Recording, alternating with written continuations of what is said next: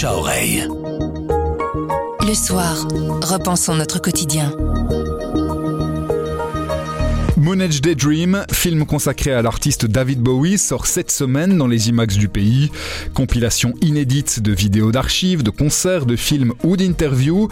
Le film ravira les fans de Bowie. Ça en vaut la peine, même si on est plus dans le documentaire que dans un récit filmé de la vie de l'artiste. C'est en tout cas le point de vue de notre expert musique Thierry Coljon. Je m'appelle Pierre Fagnard et vous écoutez le bouche à oreille du soir.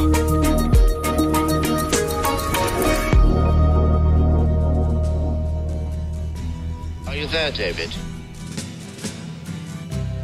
Ground control to Major Tom. Voilà, c'est tout à fait un documentaire euh, avec des images d'archives. C'est en fait un montage d'images et de sons. C'est pour ça que ça se passe dans tous les IMAX de Belgique à partir de ce mercredi, parce qu'on en prend vraiment plein la gueule, plein les mirettes, plein les yeux. C'est gigantesque et ce sont des images de toutes les époques de Bowie, quasiment toutes. Ça dure déjà plus de deux heures et demie, donc c'est déjà pas mal. Euh, c'est surtout sur les personnages. Donc,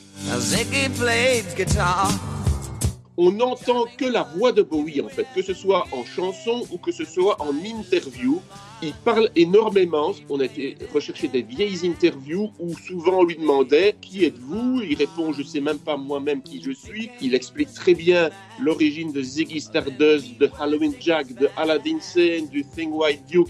Il explique en fait ses inspirations aussi, sa passion pour euh, la science-fiction. Il a été marqué par le film de Kubrick 2001, Odyssée de l'espace. Un passionné d'extraterrestres. Lui-même, il a Loving the Alien, il a chanté Il est un alien. Et il dit aussi à un moment, je suis un généraliste. Parce qu'il a tout fait, de la peinture, du théâtre, on l'oublie un peu, du cinéma énormément, de la musique bien sûr. Il a touché à tous les euh, arts parce que c'était un passionné. Mais en même temps, il était très au fait de ce qui se passait dans le monde. Il s'intéressait énormément. Il était très cultivé quand, je l'ai rencontré.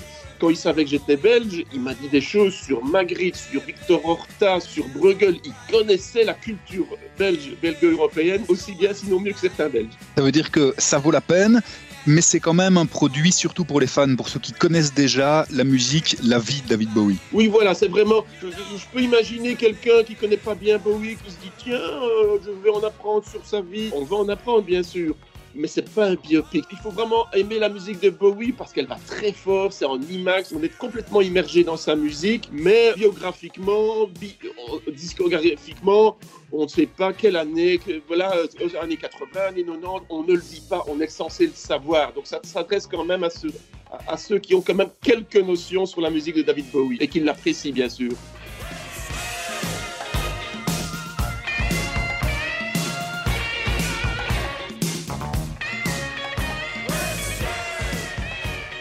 Le bouche à oreille, c'est un avis, une inspiration, une recommandation. C'est livré par un membre de la rédaction du soir.